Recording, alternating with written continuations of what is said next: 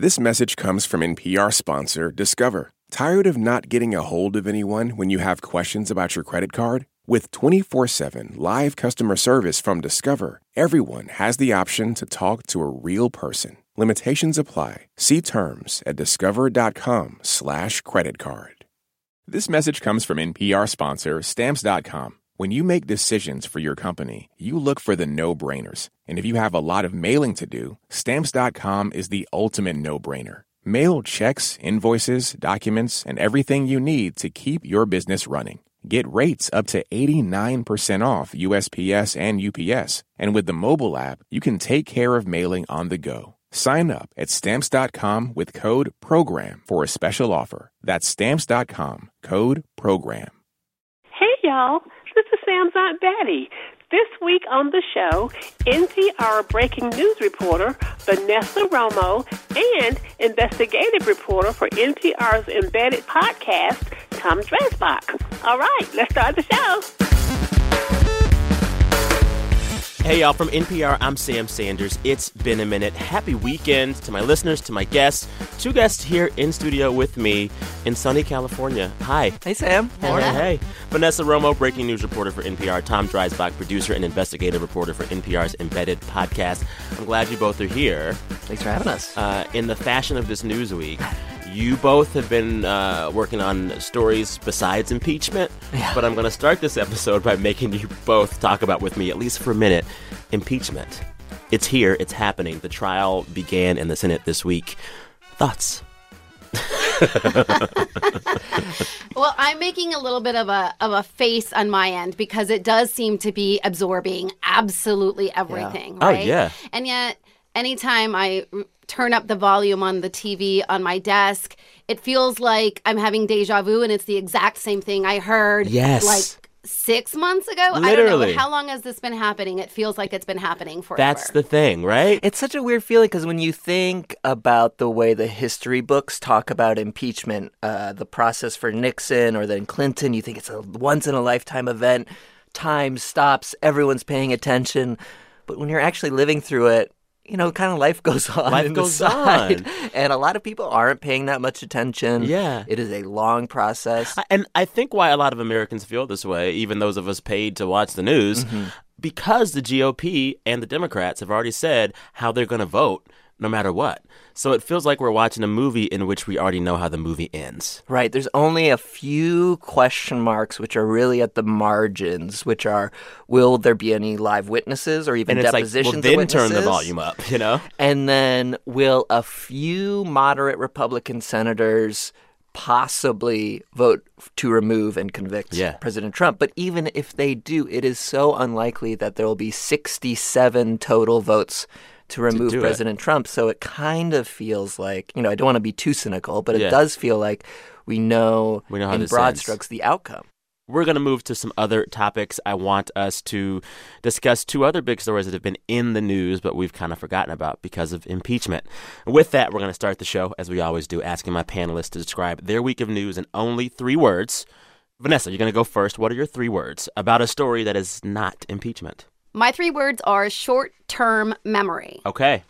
And the reason that I bring this up, obviously, as we're talking about impeachment, it does seem to have sort of blotted out the rest of the news world, Yes. while we obviously know that there are tons of other news stories developing. And so this week, I actually worked on a story that stems back to 2014, the Flint water contamination crisis story. Mm-hmm. So there was a big legal development this week. In a weird way, it's sort of new. News that didn't happen that made the news. Okay. Explain. So the Supreme Court decided this week not to hear, not to take up two appeals cases that go back to Flint. Okay. And in doing that, they have opened up the pathway for the people of Flint, which is like tens of thousands of people, to pursue these civil class action lawsuits against city officials and state officials. Gotcha. And so the question with these two cases that the court refused to hear was whether or not state and local officials involved in the Flint water crisis could be held liable for it, right? Yes. So they had argued and have been arguing for years that they Uh-huh. were not responsible, they were not personally liable, and so they should not be personally held accountable. Mm-hmm. The decision by the lower courts so far has been actually, yeah, you can, right? And one of the people involved is Governor Rick Snyder, um, who was personally named in the class action lawsuit. And so a lower court had initially said, yeah, no, you can't sue him. And then another court said, yes, you can. And then the Supreme Court said, we're going to let that decision stand. By Yeah. not by not taking a position and not taking up the case, they're essentially letting it stand. Yeah, and, and and it's it's important to point out here how much lower courts have shown that officials did know there was a crisis and just tried to cover it up. For instance, this Governor Snyder, while he was telling the public apparently the water's fine, the water's fine, at his work, at his office, they were only drinking bottled water. It's one of the things that I read this week, and I had sort of forgotten about it because, again, this all started in 2014. Yeah. When I read it in the documents again, I was sort of equally surprised. It was all over again. I sort of lived it in my body all over again as I was reading through the pages. But the governor, you know, almost immediately. Well, so let me back up a little bit. What happened in 2014 is the city of Flint was like, hey, we're in financial dire straits. It was after the mm-hmm. financial crisis. And they were like, let's save some money. So mm-hmm. they decided to switch the water source from the Detroit Department of Water mm-hmm. to the Flint River. So now what's coming out of the tap is water from the Flint River, which hadn't happened for decades, mm. right? And they didn't do the proper testing. They didn't do the proper treatment of all the pipes, which happened to be lead pipes underneath Oy. the city. And so almost immediately, people started calling and saying, My water is brown. Yeah. It smells terrible. Yeah. It tastes terrible. I feel ill. And how how long from the first calls and emails about this to when the government finally said there's a problem? 18 months. So, as someone who watched this story and watched it be front page news for a while, we all did. Does it seem weird or strange, uh, Tom, to see the whole country kind of just forget about this thing, which is still going on? Yeah, I think people, you know, the news business tends to focus on when there is a big moment of crisis, and then we tend to move on But Very quickly. The process of people who are affected by this seeking some sort of compensation or justice in their minds that takes years in many cases. And some of the effects that these young kids will have from drinking this water is going to be their whole lives. their whole lives, right? know? Lead poisoning affects most acutely kids. Yeah. And acu- uh, uh, affects their brain development. And there's all sorts of stories. We're hearing anecdotal stories of kids with developmental delays, other issues that are they believe are a result of this poor water. Yeah. And uh, you know that will last their whole lifetime. This is a lifetime news story. And yeah. yeah. exactly. This story will never go away for them, Yeah, right? Even yeah. as the world stops Moves paying on. attention. And so, like Vanessa, also the length of the Flint water crisis uh, points to the fact that like there are more of these crises in other places. Well, exactly. So this is why we should not have these short-term memories. So Flint is not the only city with lead pipes. There Aye. are lead pipes all over the country Yeah. in small cities, in big cities, in rural areas, in urban areas. And so this essentially sparked some momentum to replace those lead pipes Yeah. throughout the country. In the Midwest alone, there are 180 cities right now that are looking at replacing their lead pipes. Wow. This is not done yet. This is not done yet. Not at all. You're listening to It's Been a Minute from NPR, the show where we catch up on the week that was. I'm Sam Sanders here with two guests Tom Dreisbach, producer and investigative reporter for NPR's Embedded podcast, and Vanessa Romo, breaking news reporter for NPR. Tom, you have three words on a story that is not impeachment. That's right. Okay. My three words are freedom of information. So Okay. I've, yeah, I've been reporting on um, a document that we obtained under the Freedom of Information Act, which is this public records act that allows all of us in the public to obtain records from the federal government. There are records in the end, right? We paid Yeah, for them. yeah. And so we obtained a document from the Department of Homeland Security Mm-hmm. outlining major concerns with one of the biggest immigration detention centers in the country. Where is this center? This is in Adelanto, California. It's about an hour and a half to two hours from here, here in Mm-hmm. LA. And it's um, the Adelanto ICE processing center. It's How many run folks are there? About 2,000, Okay. which makes it one of the largest in the country. It's run by a private for profit company called Geo Group uh, in a contract with ICE, Immigration and Customs Enforcement. And what the report found that we obtained are major issues with mental health care, um, medical care, and other treatment of detainees. You How know, bad was it? among the most striking findings were on medical care. They found the medical leadership at the facility was quote unquote incompetent. Oh, yeah. And as a result, negligent medical care was resulting. And Mm. they found that it was more likely than not that this negligent medical care was causing bone deformities and even in some cases, detainee deaths. How do you cause a bone deformity, Tom? Basically, by not treating a broken bone in time. If Oh. you don't reset the bone or don't treat it in time, then you can have a lifelong bone deformity. So this report, which was from 2017, uh, it also said that some people in that center were kept in solitary confinement for up to two and a half years. Yeah, in one case, they found that over cumulatively, one detainee spent two and a half years, more than 900 days in solitary confinement, or what they refer to as segregation Wow. in ICE custody. And they're basically people a lot of people don't understand this about immigration detention it is not punishment right Huh. this is this just is not prison they, they Okay. literally put this in the detainee handbook Really? detention is not prison it's just you where are you not there to be wait. punishment it's where they hold you the government holds you while they determine your immigration Uh. Yeah. um, status and whether you can stay in the country or not. Now, we would have never known about this unless you, in your reporting, got the report released. How hard was it for you to get it?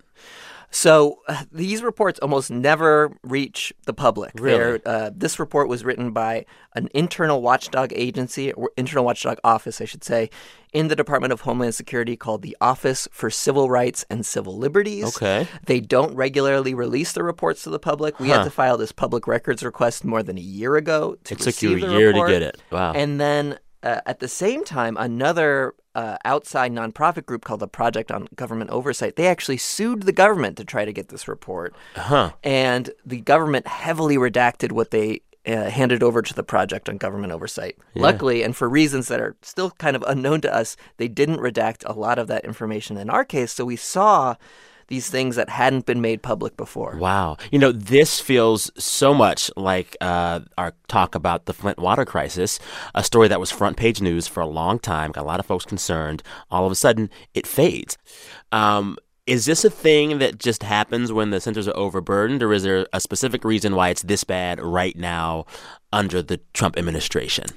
So the issues at this specific facility, we know from the report we obtained, go back as far as 2015 under the Obama Okay, administration. okay. So this is not unique to the Trump administration. Uh-huh. However, the Trump administration has dramatically expanded how many people they will put in immigration detention. You know, under the Obama administration, there were people that they decided could remain in the community while they figured out their immigration status. Uh-huh. The Trump administration relies much more on detaining people. So they're in more these prone to say, while you wait, you got to wait here. Exactly. And Okay. so So we, have don't lose track of you, so you Uh-huh. don't go out in the country and we lose you, and Gotcha. then you sort of. This Yeah. is their explanation that they need to pe- put people in these detention centers. But as a result, advocates and attorneys say the administration is stretching a system too that was many people already troubled to its breaking point. Yeah. What did ICE do once you publish your story saying conditions in this center are very, very bad? So ICE really didn't want to engage on the specifics of the report we obtained. They said that they disagreed with roughly half the findings in the report. And then when I asked, well, which ones Yeah. did you agree with? Which ones did you disagree with? They wouldn't say. And when I asked, what actions did you take to correct issues that were identified in the report? They also wouldn't say. And so this is a problem, I think, in a lot of these facilities. And part of the reason we don't hear about them all the time is that it's really hard to get information out of them. Yeah. Well, I have a question. So, so this report was filed by a watch internal watchdog group, Mm-hmm. but do they have any leverage to force these companies to do anything to make any changes? Is does the Geo Group have to respond in some way? No. So this Huh. office doesn't have that kind of enforcement power internally. And actually, the uh, Department of Homeland Security's Office of Inspector General has found that in general, ICE has all this, you know, power with the they, they can decide whether they want to spend money on the Geo Group or another company to run these facilities, and they're not using that power to enforce uh, improvements to force these companies to actually improve conditions Yeah. that have been found to be negligent. What does your experience trying to get this report from the Trump White House, from ICE, what does it say about the way the Trump White House in general goes about its business? Well, I should say that, you know, no administration has been great Okay. about providing access to public records. Okay. Uh, but I think the administration, you know, Donald Trump, the president, has referred to the press as the enemy of the people. Mm-hmm. They have routinely denied records requests from members of Congress, right? Yeah. Um, a lot of this information regarding impeachment, they've blocked any information from Yeah. the State Department, from the Defense Department, basically from the Office of Management and Budget, from actually going to Congress, which is supposed to Yeah. oversee the administration. But I do think there's just a general sense from the Trump White House that they don't need to provide Mm. all of this information to the public or the press. I mean, Yeah. even on a not even a Freedom of Information Act, but like when's the last time that there was a A White House press conference. White House It's press true. conference? It's been true. I, hundreds It's of been days. a minute. yeah. on that note, on that note, it's time for a break. Coming up, we're going to talk about Hillary Clinton. She's back in the news this week. She's out with a new documentary premiering at Sundance this weekend. And in this film, she does not hold back. She has some choice words for all of us, including some choice words for one Bernie Sanders. We make sense of what she said, and we try to figure out how much gender affects what we heard. After the break, you are listening to It's Been a Minute from NPR. We'll be right back.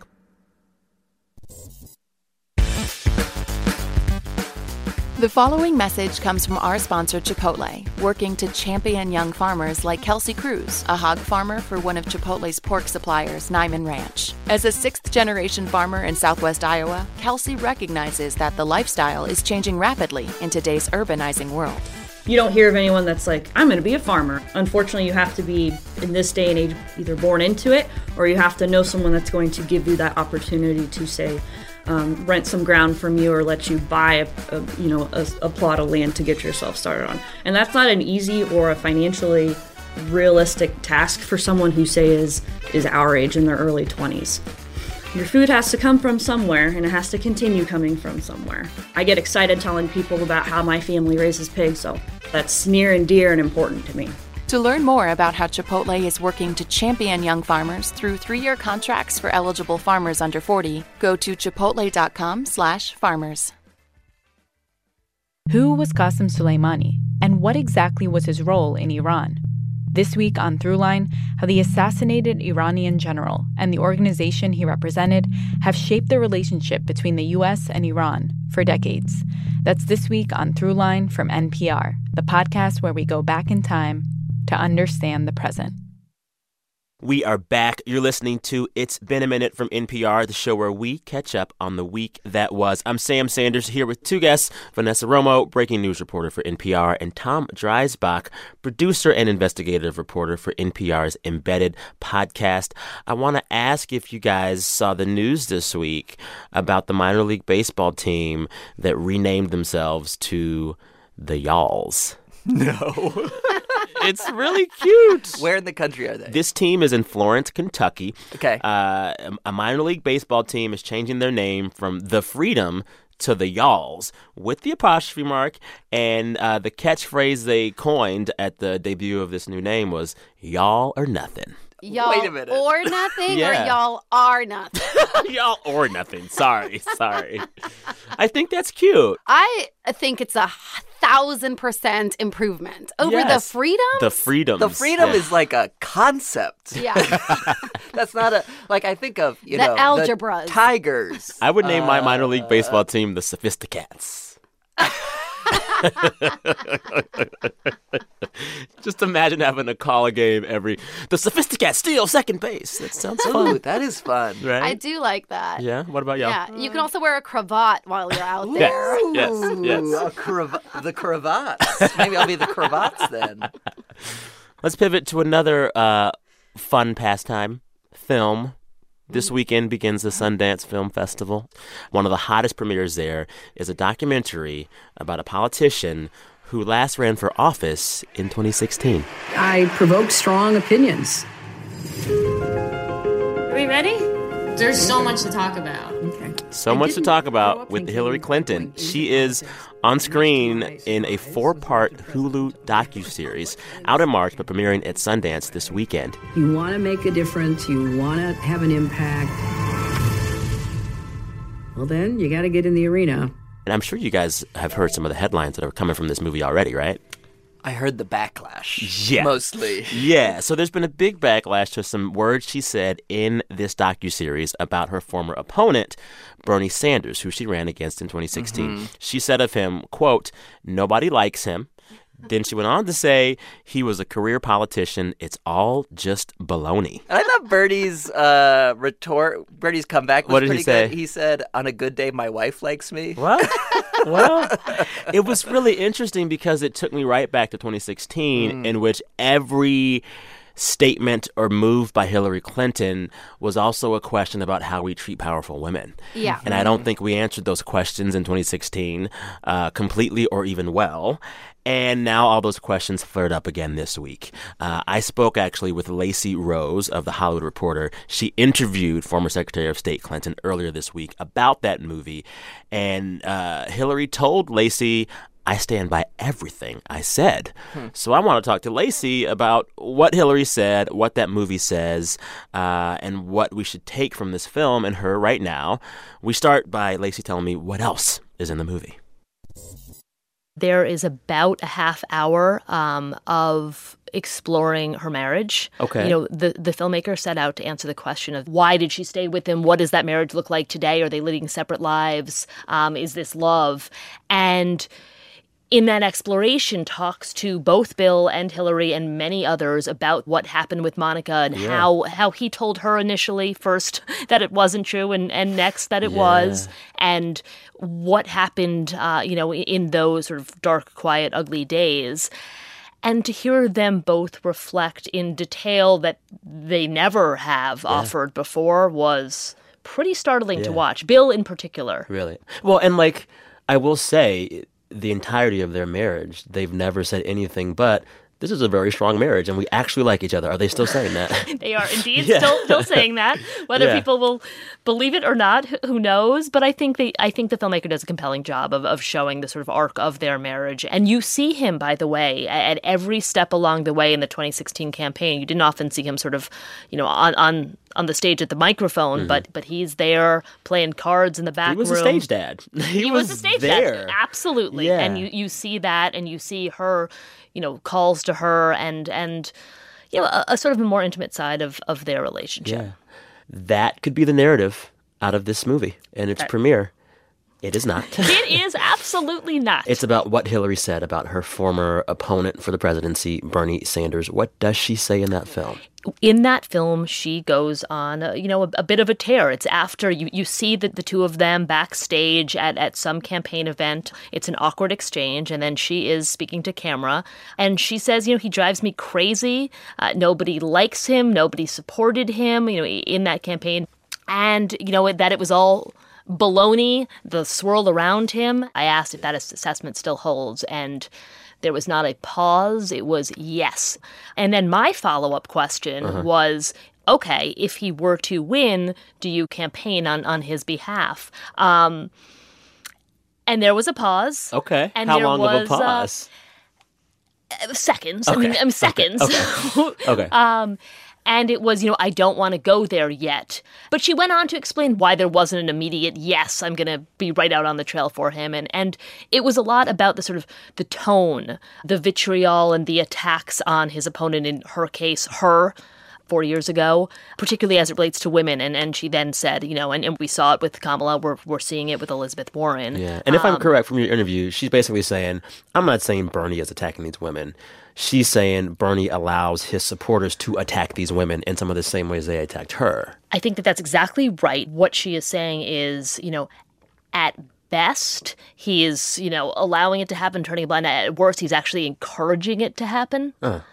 So then, a question I went back and forth with my editor over was Is the way we feel about the words she said about Bernie more about the words or more about the messenger?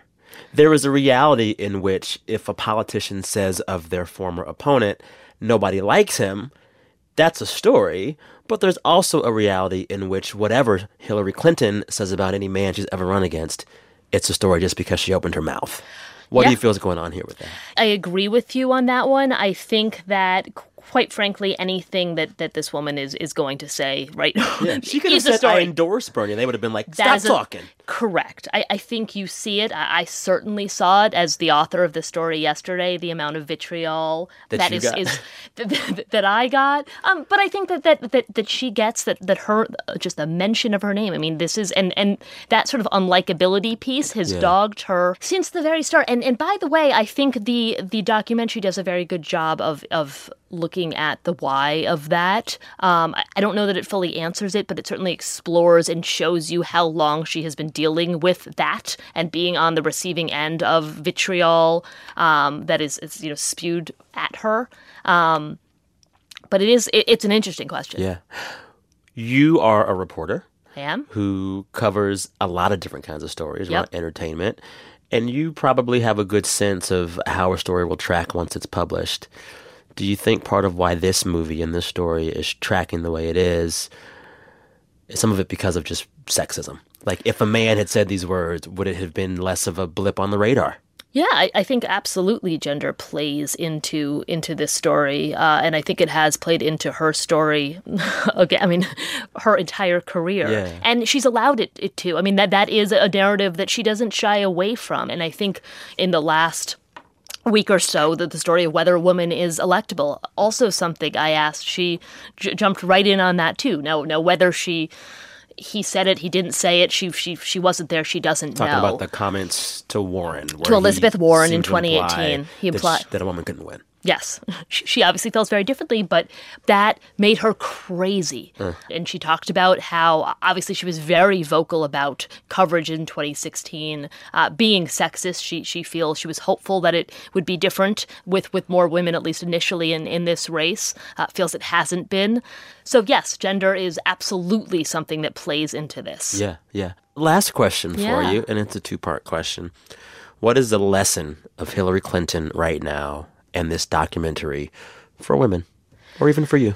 I- think her hope uh, for for women watching this is you you watch and you see sort of what is at stake and what people like Hillary had to do to get where we are and how important it is to sort of keep fighting. I think the end of the docuseries uh, does strike a sort of more hopeful tone to it. Uh, you you see the, the marches, you see the women who, who took the house, and you see the gains that were were made. Um, and I think there is a message of keep fighting. Okay. What is a lesson for all of us, not just women, if there is a bigger one?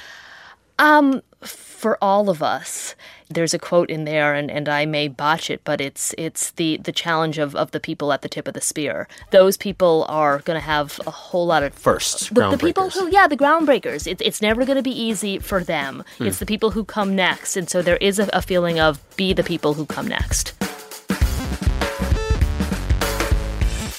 All right, thanks again to Lacey Rose of The Hollywood Reporter. Uh, back here in studio with my two panelists. Question for you both, Tom, Vanessa. Are we ever going to get over 2016? I don't think so. Okay. I, okay. I really don't think so. Okay. All right. Um, because it is the closest the country has ever come to potentially electing a woman. Mm-hmm. It, it's just going to be this conversation that we keep coming back to in terms of the role that gender does play in politics and the way that that political figures who happen to be women are perceived and reported on and talked about. yeah. Yeah. What's Yeah. a little surprising is the conflict between Bernie and Hillary still burns so bright four years later. But Yes. the conflict between Hillary and Obama in 2008 was actually way more intense. Oh my God. Oh, the, yeah. The accusations going back and forth during the 2008 primary. And they got over it. And they got over it. So uh, maybe winning just heals wounds. I would in a say way. in when my your life, side yes. wins, Yeah. And when you get to be Secretary of State, I guess that probably That heals probably some helps. of those wounds on that note, it's time for a break. When we come back, my favorite game, Who Said That? You're listening to It's Been a Minute from NPR, BRB.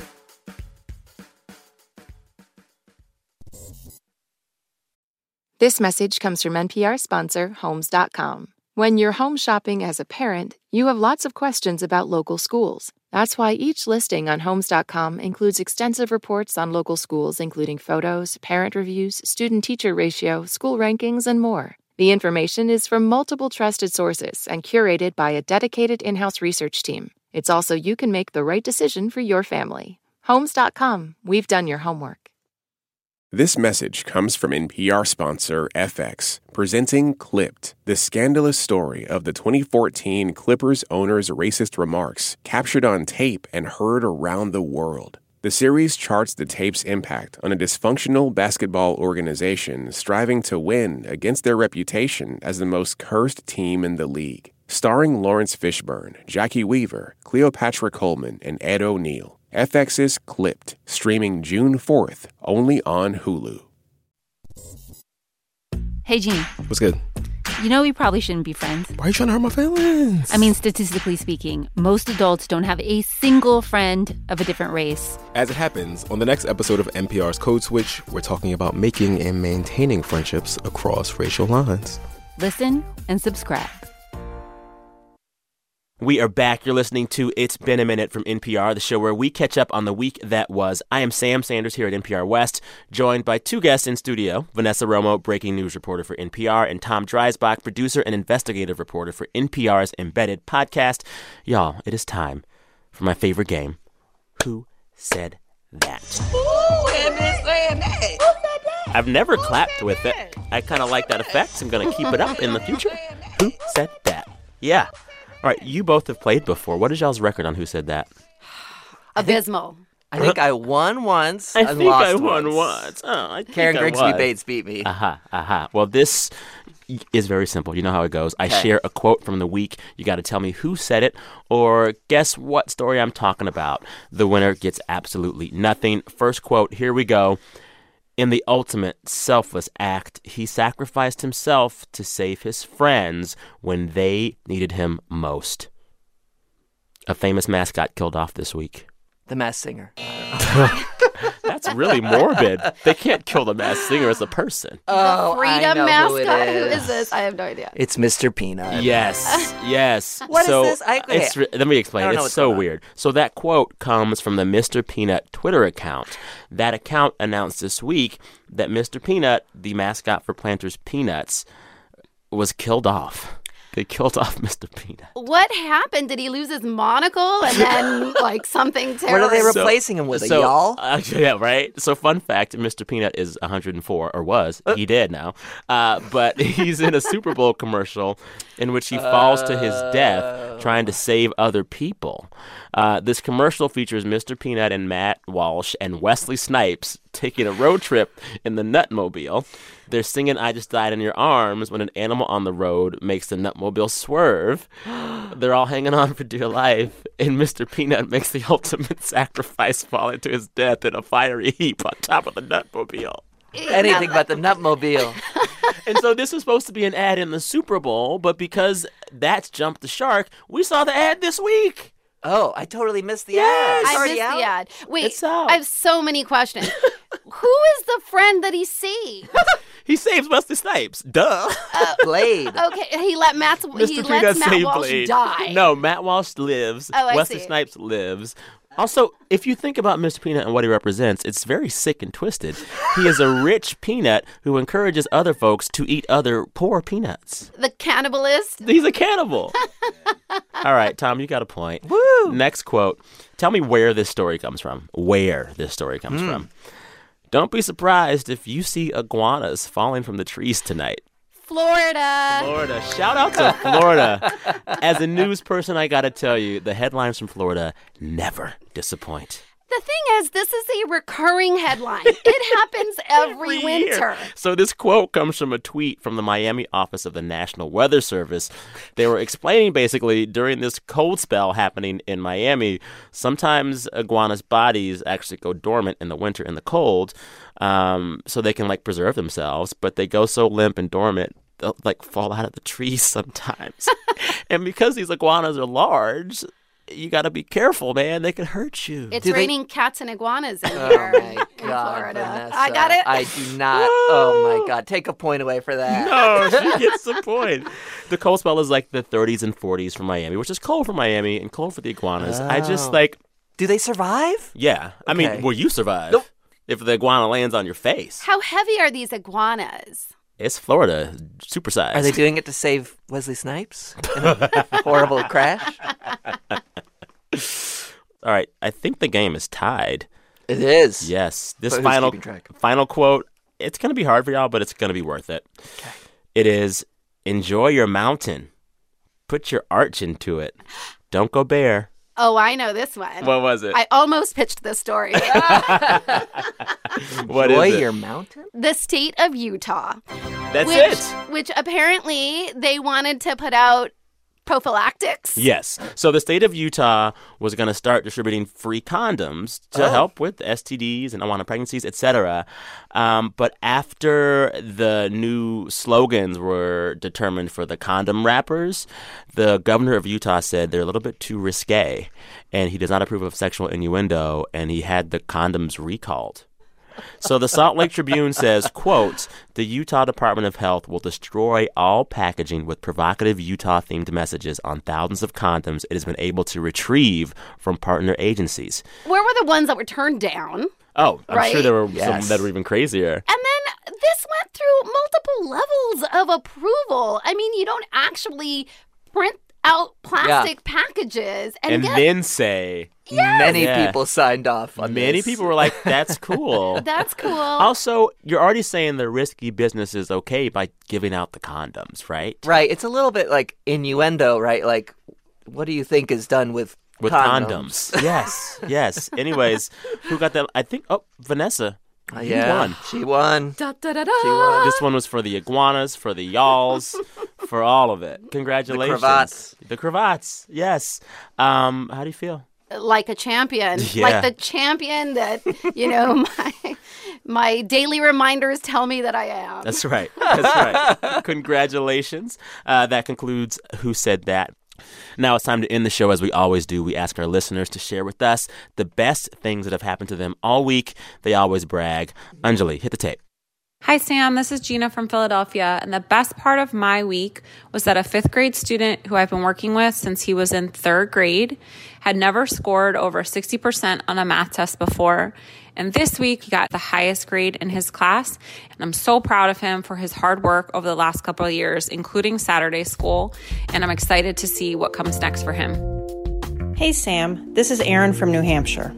The best thing that happened to me this week is I got to travel down to Atlanta to see my best friend of 20 years and surprise her for her 40th birthday.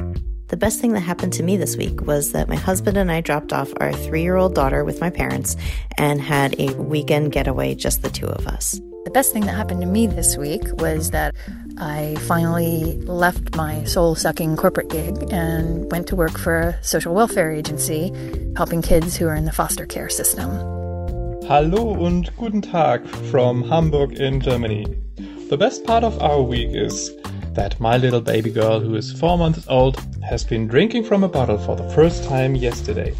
And that means that her mother and her two bigger siblings can go to a concert right now while daddy is taking care at home. Hey Sam, this is Ryan and David from Omaha, Nebraska. The best part of our week was braving a snowstorm to drive to Denver and spend the weekend with our friends Paul and Stacia as we celebrated Paul's birthday. We played board games, visited hot springs, ate mountain style pizza. and enjoyed a delicious ice cream cake. I'm so grateful for this time together. Thanks, Sam. Thanks. Love your show. Have a great week. Bye. Bye. I love it. What is mountain style pizza? Please send photos and recipes. Thanks to all those folks you heard there Gina, Aaron, Dana, Amy, Hanno in Germany. You know, we actually talked with Hanno uh, for a segment for this show a long time ago. So I remember you. Uh, protests in Europe, I believe. Oh, fascinating. So congrats, Hanno, and your kid. Listeners, you can be a part of this segment. Uh, if you have a best part of your week to share, just record the sound of your voice onto your smartphone and then email that sound file to me at samsanders at npr.org. Sam Sanders at npr.org. All right, that's it. It's time to go home, y'all. We did it, Sam. We did it. Let's have a great weekend. A wonderful, wonderful weekend. This week, the show was produced by Brent Baughman, Anjali Sastry, and Danny Hensel. Our fearless editor is Kitty Eisele. Our superhero intern is Hafsa Fatima. Our director of programming is Steve Nelson. Our big boss is NPR's senior VP of programming, Anya Grundmann. All right, listeners, till next time, thank you for listening. I'm Sam Sanders. Talk soon.